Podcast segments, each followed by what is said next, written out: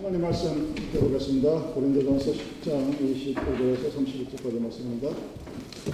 First Corinthians 25, 31, 고린도전서 10장 25절에서 31절까지 말씀 공부하겠습니다. 무릇 시장에서 파는 것은 양심을 위하여 묻지 말고 먹으라. 이는 땅과 거기 충만한 것이 죄의 것입니다. 불신자 중 우리가 너희를 청할 때 너희가 가고자 하거든 너의 그 처해놓은 것은 무엇이든지 양심을 위하여 먹지 말고 먹어라. 누가 너에게 이것이 재물이라 말하거든 알게 한 자와 그 양심을 위하여 먹지 말라. 내가 말한 양심은 너희의 것이 아니요 남의 것이니 어찌하여 내 자유가 남의 양심으로 말미암아 판단을 받으리. 만일 내가 감사함으로 참여하면 어찌하여 내가 감사하는 것에 대하여 비방을 받으리고 그런즉 너희가 먹든지 마시든지 무엇을 하든지 다 하나님의 영광을 위하여 하라. 아멘. 우리 기독교인이 기도하는 기도 제목의 90% 이상을 차지하는 세상, 세상에 존재하는 것을 거의 다 가진 성경의 인물이 솔로몬입니다. 권력, 명예, 돈, 여자, 뭐 부족한 것이 하나도 없었던 이스라엘을 40년간 다스리면서 절대자가 됐었죠. 절대 권력자였고 금이 너무나 많아서 은이 귀찮게 될 정도. 그 정도의 부여, 부가 있었고 뭐 좋은 건지 나쁜 건지 모르겠지만 부인만 천명에 이르러 그 세상에서 원하는 것을 다 가진 사람이 솔로몬입니다.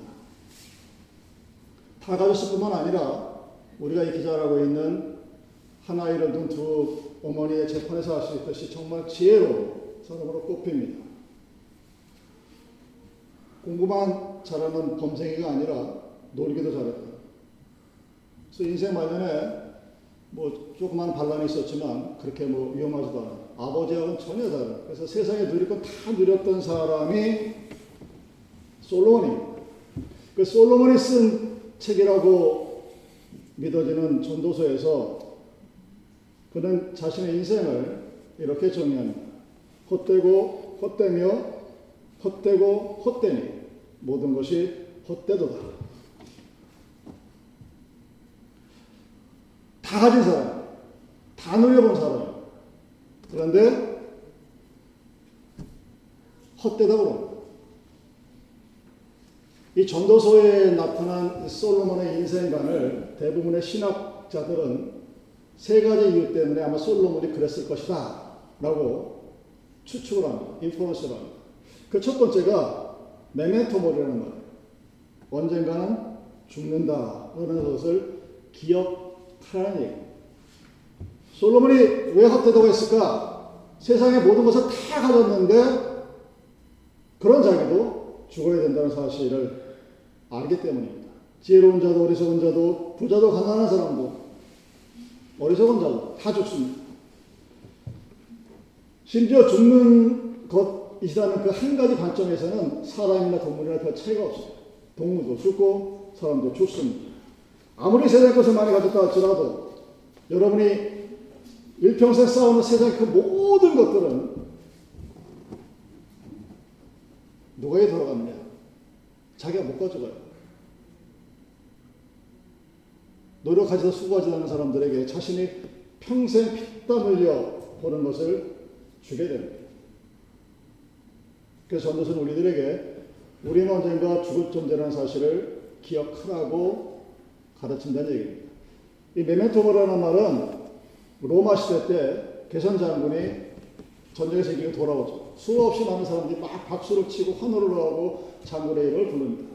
그럼 그때 그 군대의 뒤를 따라가던 로마의 노예 장병들이 부르는 소리예요. 야, 장군, 제너럴, 너도 죽어. 잊지 마. 메멘토 모리 앞에서 박수를 치면 뒤에서 후렴구가 메멘토 모리 너도 죽을 사람이야. 죽을 사람. 이게 반복되는 겁니다. 이게 서양 철학과 사상을 지배하는 근본 사상이에요. 이 memento mori와 또 어울려지는 말이 carpe diem이라는 얘기입니다. 로마 시대의 시인이 호라메스가 쓴 시에 memento mori에 이어지는 구절이 carpe diem입니다. 직역하면 현 오늘에 충실하라. 살아있는 동안 기뻐해야 돼요. 살아있는 동안 감사하고 살아있는 동안 하나님과 함께 걸어가야 합니다. 여러분이 알고 있듯이 한국 기독교가 얘기하듯이 죽은 다음에 예수님과 함께 영생을 누리고 죽은 다음에 예수님과 함께 안식을 누리는 게 아니라 지금 이 순간 하나님과 함께 기뻐하고 하나님과 함께 찬양하고 하나님과 함께 걷고 뛰고 찬양하고 그런 얘기예요. 그래서 오늘의 내가 어떤 형편과 어떤 조건 속에서도 감사할 수 있고 기뻐할 수 있고 즐거워할 수 있는 그것을 누리는 겁니다. 왜냐하면 그렇게 살지 않으면 미래의 어느 한순간 오늘의 나는 사라져 버릴 때문에 그래서 우리 인생은 사람을 쳐다보면서 어떻게 됩니까? 겸손해야 돼요. 한국말로 겸허라는 말인데 겸허라는 말에 댓글을 험불이라는 말로 설명합니다. 험불보다 더 아랫단계. 겸손한 척하는 게 아니라 자기 스스로를 낮춰서 사람들 앞에 고개를 숙이는 그런 이야기를 말합니다. 왜냐하면 여러분 세상 살다 보면 나, 내, 내가 잘났다고 내가 똑똑하다고 내가 열심히 했다고 건 아니에요. 어떤 사람들 보면 뭐 별로 머리도 안 좋고 공부도 안 하고 뭐 그런데 잘 사는 사람도 많습니다. 나는 뼈 빠지게 일했는데 어떤 사람은 그냥 든성든성으로 사는 그런 사람도 있고. 근데 그런 사람들도 결국 죽어요. 우리가 말하는 세상의 부조리한, 이해할 수 없는, 왜 하나님이 지금 어디 계시지? 하나님은 뭐 하실까? 뭐 이런 생각이 들게 만드는 오늘날 세상의 이런 모습들, 그런 모습들 속에서 우리가 이해할 수 없기 때문에 우리는 하나님 앞에서 겸손해야, 겸허해야, 스스로를 낮춰야 되는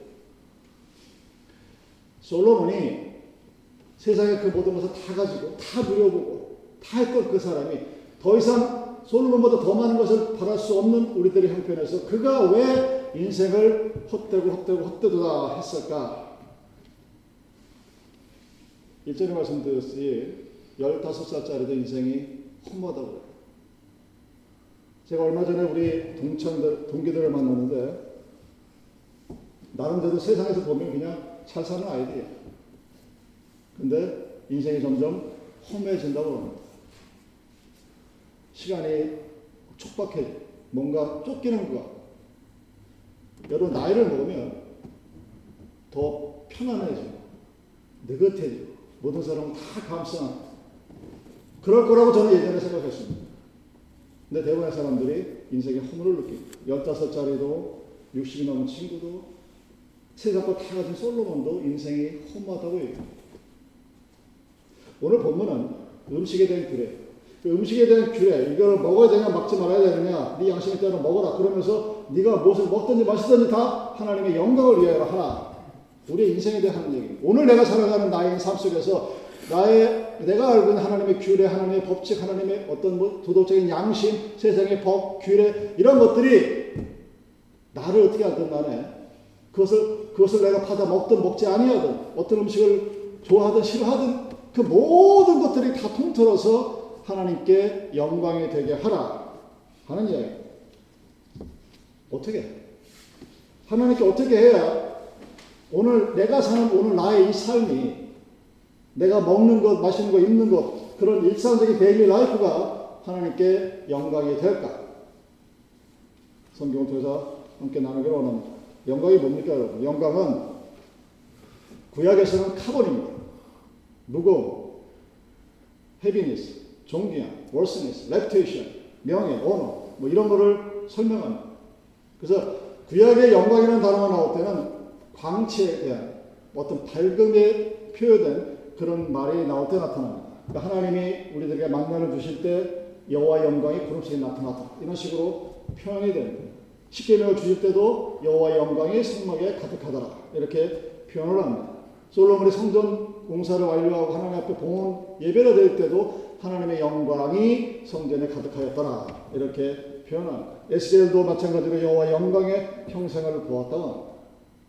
이제 구약에서는 하나님이 임재하실 때, 하나님이 우리들과 함께 있을 때 나타나는 단어가 영광입니다.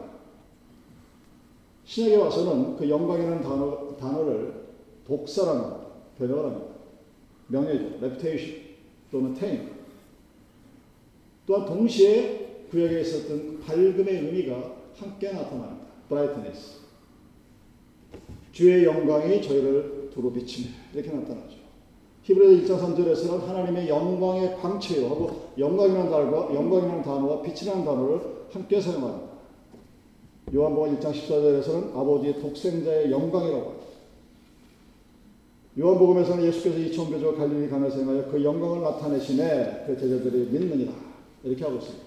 즉 신약에서는 예수 그리스도가 나타나는 그 모든 광경 속에서 하나님의 영광이라는 그 단어가 함께 사용이 거예요. 그래서 리차드슨이 하나님의 영광이라는 용어는 땅 위에 나타내시는 하나님의 임재를 시각적으로 이해할 수 있도록 아주 효과적으로 잘 표현해 준 용어다. 그 하나님의 영광은 우리가 그 하나님의 영광을 느낄 수 있도록 빛으로, 브라이트니스로 우리들에게 비춰주십니다. 구약 때는 하나님의 모습, 신약에서는 그리스도가 우리에게 임재할 때 그런 모습을 나타납니다. 그래서 칼빈이 하나님의 영광이란 우리가 하나님의 현존의 모습을 아는 때이다 라고 말합니다. 하나님의 영광이라는 그 의미는 하나님이 나와 함께 있다는 것을 우리가 깨달아야 하나님께 영광이 되는 사람을 알게 됩니다. 그러니까 우리가 막연하게나마 이것을 어떤 것을 투두 와 나 투두 율법에 대한 접근적인 문제가 아니라 존재론적으로 하나님이라는 존재, 예수 그리스도의 존재를 내가 자각했을 때, 알았을 때, 또는 느꼈을 때, 또는 인지했을 때, 그때 나타날 수 있는 그 모습이 하나님의 영광이에요. 그래서 벤겔은 하나님의 영광이란 그의 현시, 즉 그가 나타나신다 이렇게 표현합니다. 그러니까 여러분의 삶 속에서 내가 하는 매일 daily life에서 하나님이 내 삶 속에서 나타난다 이렇게 직역을 해도 별 무리가 없는 그런 모습입니다. 그래서 왕도로 표현이 돼요. 우리가 알고 있는 것처럼 구속의 영광으로 표현합니다. 우리가 구원받았을 때 그 구원을 단순히 구원받았다로 표현하지 않고 성경에 굳이 그 구원의 영광이라고 표현을 합니다. 즉, 그 구원이 내가 구원받았다. 내가 하나님과 함께 할 수 있는 어떤 뭔가의 모멘텀이 있었다는 사실은 하나님이 그 순간 나와 함께 하셨다는 사실을 우리가 자각하고 있어야 된다는 사실입니다. 그래서 여러분 구원이 대단한 거예요. 하나님이 나와 함께 하셨다는 증거입니다. 그랬을 때 그 구원을 구원의 영광이라는 말로 표현하는 겁니다. 그렇다면 하나님의 영광을 위하여 산다. 우리는 도대체 어떻게 해석하고 받아들여요? 하나님의 영광을 위하여 산다. 근데 다들 보면 자신의 영광을 위해 사는 것 같은데 그것이 어떻게 하나님의 영광을 위해 사는 것이 될 것인가? 그 첫 번째 데스티네이션은 목적적 인생입니다. 사람의 제일의 목적이 무엇이냐? 웨스터민스터 대회 소율의 문답 제 첫 번째 질문이 그겁니다. 사람의 사람됨의 최고의 목적이 무엇이냐? 내가 지금 사람이에요. 나는 인류라고 하는 남자라고 여자라고 하는 어떤 존재론적인 존재입니다. 나는 사람입니다. 그 사람이 이 땅에 왜 존재하느냐? 그 최고의 목적이 무엇이냐? 하고 묻는 것이 웨스터민스터 대소유의 분들의 첫 번째 질문이자 우리가 대답해야 할 첫 번째 대답입니다. 목적이 뭡니까, 여러분? 내가 뭔가를 해야 되겠죠. 내가 어떤 행위를 하고 뭔가를 할 때 어딘가를 지향해야 돼. 여러분 시계를 왜 들여다봅니까? 그 시계는, 워치는 그 워치를 통해서 우리는 시간을 알 수 있어요. 어둠 속에 있는 등불은 세상을 어둠을 밝히 비추는 게 목적입니다. 그럼 사람은 우리는 왜 이 땅에 존재하는가? 내가 왜 존재하는 목적이 무엇인가? 하나님께서 사람을 창조한 첫 번째 목적이 무엇이냐? 바로 사람으로 하여금 하나님께 영광을 돌리도록 한 것이다. 이사야 4장 7절 내가 내 영광을 위하여 창조한 자. 우리에 대한 데피니션입니다. 하나님이 하나님의 영광을 위하여 자신의 이미지를 닮은 자를 우리를 만들어서 이 땅에 내어 놓으셨습니다. 우리가 이 땅에 하나, 사람으로 하나님의 사람으로 산다는 것은 내가 존재하는 그 자체가 하나님께 영광을 돌려 드리기 위한 존재론적 목적이 우리에게 있다는 얘기입니다. 시편 19편에서는 사람뿐만 아니라 모든 피조물 세계를 창조하신 목적 또한 역시 하나님의 영광을 위해서라고 합니다. 여러분 제임스 웹이 보내주는 그 우주의 사진을 한번 찾아보세요 인터넷에. 뭐 다른 것도 많겠지만 말로는 표현이 안 됩니다. 그 10억 강년, 20억 강년이 여러분 와 닿습니까? 안 닿죠. 아 여기서 미국에서 한국 가는데 15시간 걸려 그러면 아 힘들어 어려워 뭐 무릎 아파 이런 건 오는데 10억 강년, 20억 강년 우리가 할 인지의 능력이 바깥에 있는 거예요. 근데 그 바깥에 우리 태양계가 위치한 그것보다 수억, 수천만 개가 더 있다는 거예요. 놀라운 거죠. 그걸 누가 창조했는지 하나님이 했다고 못 믿겠어요. 믿든지 말든지 어떻게 존재하고 있어요. 우리의 인식 한계를 뛰어넘어 우리가 경험했고 했던 모든 것들을 다 초월해, 완전 초월해버리는 슈퍼내추럴의 세계가 우리나라 에 벌쳐져 있습니다. 그 모든 것들을 창조하신 이유가 뭐냐? 하나님께 영광을 돌리기 위해서라고 성경은 말하고 있습니다. 자, 여러분의 창조의 목적, 삶의 목적은 하나님께 영광을 돌리는 겁니다. 어떻게? 하. 전도사, 전도서 12장 13절에 일의 결국을 다 들었습니다. 하나님을 경외하고 그 명령을 지키죠. 이것이 사람의 본분입니다. 여기서 말하는 본분이 바로 퍼포스, 사람의 목적입니다. 인생의 전부입니다. 인생의 모든 시간, 호흡, 활동, 소유, 재능, 행복 모든 것들이 무엇을 위해서냐? 하나님을 경외하기 위해서 너희들이 지어졌다는 사실입니다. 그러니까 하나님 앞에서 찬양하고 기도하고 예배 드리는 이 행위가 내가 하나님께 영광을 돌리기 위해 가장 최선의, 최상의 할 수 있는 모든 것들의 집합체가 바로 오늘 우리가 드리는 하나님을 경외하는 예배라는 사실입니다. 예수님이 마태복음 4장 10절에 이렇게 말씀하시죠. 주 너의 하나님께 경배하고 다만 그를 섬겨. 마귀가 얘기. 떡, 떡 준다 소리 하지 말고 하나님께 경배하고 하나님을 섬겨라. 마태복음 20장 37절. 내 마음을 다하고 목숨을 다하고 뜻을 다하여 주 너의 하나님을 사랑하라. 오늘 말씀 너희가 먹든지 마시든지 무엇을 하든지 다 하나님의 영광을 위하여 하라. 그 유명한 로마서 15장 36절. 만물이 주에게서 나오고 주로 말미암고 주에게로 돌아가니라. 영광이 그에게 세세토록 있으리로다. 아멘. 이게 우리의 목적입니다. 하나님을 경외하고 하나님을 경배하는 그것이 우리가 해야 할 첫 번째 일입니다. 또한 동시에 하나님을 즐거워하는 거예요. 하나님이 함께 있어서 여러분 좋은 일이 뭐가 있습니까? 믿음이 있다고 착각하는 사람들이 하는 대부분의 신앙의 모습들은 업앤다운 끊임없이 올라갔다 떨어집니다. 자기 마음에 들면 하나님이 좋았다가 싫었다. 하나님께 영광을 돌리는 그 하나님께 경배하는 것을 목적으로 지어준 우리가 해야 될 두 번째 일은 그를 즐거워하는 것. With joy with God. 하나님과 함께 즐거워하는 것이 우리가 하나님께 해야 할 일입니다. 인생이 하나님 자신을 즐거워함으로써 나의 제일의 목적인 하나님께 영광을 돌리는 삶을 살 수 있다는 것입니다.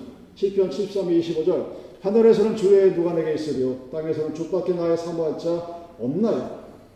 땅과 하늘 세상이 이 세상에서 내가 즐거워할 것이 누구냐? 하나님 한 분뿐이라는 사실입니다. 하나님이 내 인생의 즐거움입니다. 여러분 돈이 있어도 되고 없어도 상관없습니다. 명예 있으면 좋겠지만 없어도 상관없습니다. 자식과 부모, 형제 있으면 좋지만 없어도 상관없습니다. 왜? 즐거움의 원천은, 기쁨의 원천은 하나님이기 때문에. 왜 그럴까? 왜 그렇게 세상, 세상에 있는 어떤 것들을 나한테 주면서 나를 좀 이렇게 달래가면서 설득하면서 줘야 되는데 그런 거 다 없어도 하나님이라는 존재가 나에게 즐거움이 되고 기쁨이 되고 인생의 그 무엇보다도 내가 기뻐하며 즐겁게 살 수 있는 조건이라는 얘기입니다. 왜 그럴까요? 그 이유는 하나님이 내가 존재할 수 있는 첫 번째 원인 인자이기 때문에 철학적인 표현이죠. 내가 이 땅에 존재할 수 있는 건 뭐냐? 하나님 때문입니다. 나의 부모가 나를 낳아줘서가 아니에요. 난자와 정자가 만나서 생물학적인 아버지 어머니가 되어서가 아니라 하나님의 존재 이유가 바로 내 존재 이유의 첫 번째 primary factor이기 때문에 그 하나님이 내 구원과 영생과 소망의 근거가 됩니다. 죽어서 천국 가는 거, 죽어서 기쁘고 죽어서 편한 것이 아니라 이 순간 세상에 있는 그 수없이 많은 풍파가 밀려와도 하나님이 주시는 평안과 감사와 기쁨을 누리게 살 수 있게 하시는 분이 하나님이기 때문에 그 하나님이 나에게 즐거움의 근거이 되는 것입니다. 당연히 행복해져. 해피합니다. 세상의 것이 있든 없든 그 어떤 것을 가지고 나의 삶을 누군가 비교하고 살아가지 않습니다. 여러분 세상의 지옥이 어디 있는지 아세요? 세상에서 가장 힘든 지옥이 어딘지 아십니까? 천국이 바라다 보이는 창문이거든요. 어, 저기가 천국인데. 나 지금 여기 사는. 저 사람도 삶을 바라보면서 부끄, 막 시기 질투에 온갖 악한 감정도 다 쌓고 살아. 여러분은 각자 각자가 하나님께서 하나님의 손수를 지으시고 누구와 바꿀 수도 없는 대체 불가능한 하나님의 자녀들입니다. 자, 여러분 자식은 자녀는 부모가 있을 때 즐겁습니다. 저희 아버님이 돌아가신 지 따져보니까 10년, 10년이 넘었어요. 근데 아직도 살아계십니다. 근데 언제 느끼냐면 전화 올 때 아버지를 바꿔달라고 제가 못해요. 엄마가만 얘기해요. 그럼에도 그 존재가 그 아버지라는 존재가 나에게는 행복, 행복이고 기쁨입니다. 지나간 과거는 더 아름답게 들린다는 그런 의미가 아닙니다. 부모도 또한 역시 마찬가지로 그 자식이 있는 것 자체가 존재요, 기쁨이요, 즐거움입니다. 왜 현대 사회가 가정이 깨져 패밀리 디스트로이 일어나냐? 그 즐거움의 근원되는 것 자체를 부셔버리기 때문에. 부모는 부모이기, 부모이기 때문에, 자식은 자녀이기 때문에, 교회는 교회이기 때문에, 교인이기 때문에 그 자체로 즐거운 건데, 거기서 하나님이 사라져버리면 우리는 이제 비교합니다. 천국과 비교하고, 창문 너머의 세상과 비교하고, 옆집 아이들과 비교하고, 옆집 부모랑 비교하고, 텔레비 속에 나온 누군가 비교를 합니다. 그러면서 거기에서 좋지 못한 감정들을 느끼게 됩니다. 세상이 점점 힘들고 어렵게 되겠죠. 여러분이 하나님을 어떻게 즐거워할 수 있을까? 전도서 12장 13절에 나타난 것처럼 계명을 지킴으로 즐거워집니다. 그 계명은 율법을 말하는 것이 아니라 사랑의 계명입니다. 하나님께 하나님을 사랑한다 하는 것은 하나님께 대한 감사의 예배로 나타나죠. 여러분 예배는 하나님께 감사한 자가 드립니다. 지난 일주일 동안 별일 없었네. 특별히 별일도 없어. 뭐 감사일도 습관적으로 나오고 그런 사람들이 평생 교회를 믿어도 그 마음에 하나님의 평안이 존재하지 않습니다. 왜? 하나님의 평안이 없다는 것은 하나님을 못 믿기 때문에 그런 거예요.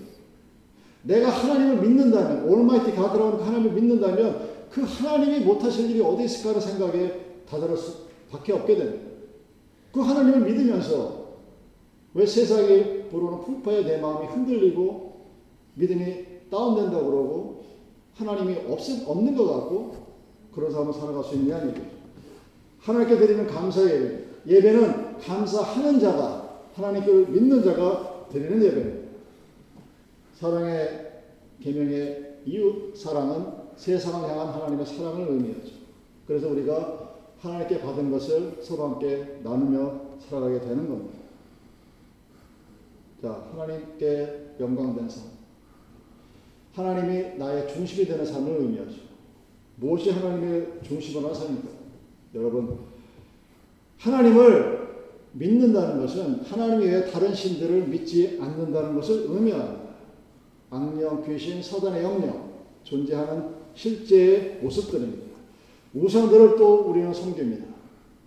한국교회 우상이 돈이라는 사실을 모르는 사람 단 한 사람도 없습니다. 명예라는 것도 역시 마찬가지죠. 히브리서는 다니엘과 사드락과 메사과 아반노아는 바다신을 섬기지 않고 하나님께 영광을 돌렸다고 다니엘서에 기록이 되어 있습니다. 우리는 하나님 외에 다른 신을 섬기지 않을 뿐더러 하나님 외에 다른 사람도 섬기지 않습니다. 임금도 섬기지 않습니다. 다리오 왕도 섬기지 아니하고 헤롯 백성에도 헤롯이 왕이라고 우리는 섬기지 않습니다. 로마 황제도 숭배의 대상이 아니고 일본 천황도 우리의 숭배의 대상이 아닙니다. 요한계시록에 나타난 적 그리스도가 나타나도 그는 우리의 숭배의 대상이 아닙니다. 하나님을 하나님께 영광을 드리는 중심적인 삶은 오직 하나님께만 감사하는 하나님께만 경배하는 그런 삶을 의미합니다. 그렇게 살면 여러분 어떤 일이 벌어질 것 같습니다. 하나님을 하나님께 영광이 되고 하나님께 중심이 되고 하나님만 믿는 삶을 살면 우리의 삶이 그런 모습으로 변하게 됩니다. 여러분이 잘 알고 있는 마리아 앤더슨이라는 그 유명한 흑인 복인 가수가 항상 하는 얘기가 내가 예수를 믿지 않았다면, 내가 하나님이 나를 만나주지 않았다면 나는 그저 평범한 흑인 노예의 가정부로 살다가 죽었을 것이다. 하나님을 만났을 때 하나님이 그의 목소리를 들어서 하나님의 영광을 이 땅에 돌려줍니다. 여러분 톰 소요 톰 소요 톰 소요의 오두막이라는 책이 있죠. 스토어가 쓴 이게 미국 문학사에서는 유래를 찾아볼 수 있는 가장 기념비적인 소설입니다.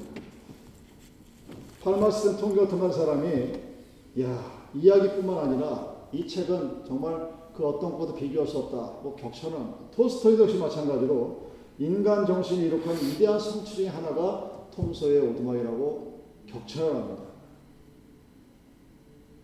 그랬을 때 스토브인이 이렇게 성경을 발표합니다. 야 이건 정말 너무너무 대단한 걸작이다. 마스터피스라고 했을 때 세상에다 이렇게 공표를 합니다. 내가 톰 아저씨의 오두막집의 저작자라고요? 천만에 나는. 앱서치 나쁘는 절대 아니다. 나는 이 이야기의 내용의 상상을 억제할 수가 없습니다. 내가 아닌 주님께서 이 책을 쓰셨습니다. 그리고 나는 주님의 손에 들려진 비천한 도구에 불과했습니다. 모든 것이 차례차례 환상으로 보여졌고 나는 단지 그것을 옮겨놓은 것 뿐입니다. 모든 영광과 천사는 오로지 주님께만 돌려야 합니다. 여러분 이 이야기를 여러분이 만약에 젊은 어른 뭐 학생 시절에 나는 작가가 되겠다 해서 뭔가 글을 쓰려고 막 애썼을 때 그런 경험이 있는 사람은 이 사람이 한 얘기가 뭔 소리인지 한번 착 들어올 거예요. 글을 쓴다는 거. creative writing. 창작을 한다는 것은 여러분 애를 낳는 것보다 더 어렵다고. 그렇게 고통스러운 일이에요. 그런데 그 고통스러운 과정에 하나님이 믿거나 말거나 환상을 통해서 나에게 보여줬고 내 손가락은 단지 그것을 옮겨주는 도구에 불과할 거예요. 맞는 얘기고. 그 전개되어지는 스토리나 내용상의 모든 것들 그렇게 쓸 수가 없습니다. 여러분이 한번 톰스의 소설책을 읽고서 그 그대로 한번 베껴보려고 생각해보세요. 이게 안 돼요, 이미지네이션. 여러분이 어떤 아주 작가의 위대한 시를 읽고 나서 그 똑같은 시를 그대로 딴 데 한번 적용, apply 한번 해보세요. 되나? 안 됩니다. 그게 바로 창작의 놀라운 능력이에요. 그것이 바로 하나님이 함께한 영, 하나님께 영광 드리는 삶을 드린 사람들에게 나타나는 하나님의 놀라운 은혜라는 사실입니다. 그들에게 하나님이 재능을 주셨죠. gift를 주셨습니다. 그리고 그 기프트가 그 재능이 그 은사가 하나님께 영광이 돌리는 삶으로 사라진 것입니다. 여러분 사람의 사람된 제일의 본분이 뭐냐? 하나님께 영광을 돌려라. Glorify to God.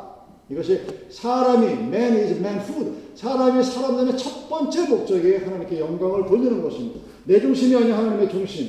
다른 신들의 뒤를 따라가는 것이 아니라 오직 하나님만 하나님 중심의 삶이 됐을 때 바로 하나님의 영광이 우리들에게 나타납니다. 그 이야기는 내가 하나님을 오늘 믿고 내가 하나님께 감사하고 내가 하나님께 기뻐하고 내가 하나님께 예배드리는 그 삶을 오늘 살 때 여러분들이 무엇을 먹고 마시든 무엇을 하든지 밖에 나가서 무슨 일을 하든지 그 모든 것들이 하나님께 영광이 되는 삶이 된다는 얘기예요. 그 이야기는 하나님이 나의 삶을 하나님께 영광이 되는 삶으로 만들어 놓으시는 얘기예요. 그래서 우리는 말씀으로 나타나신 말씀으로 우리에게 주어진 하나님 말씀의 순종과 감사로 살아가야. 주님의 말씀에 온전히 순종하고 감사함으로 나에게 맡겨진 일을 감당할 때 우리가 무엇을 먹든지 마시든지 무엇을 하든지 그 모든 것들이 하나님께 영광이 되는 그런 삶이 되는 것입니다. 오늘 내가 하는 모든 행위가 하나님의 말씀에 순종하고 감사함으로 이루어지는 여러분들의 daily life가 되기를 주님의 이름으로 축원합니다. 그리하실 때 하나님의 충만하신 은혜가 여러분과 여러분들의 삶의 모든 터 위에 나타나실 것입니다. 기도하시겠습니다.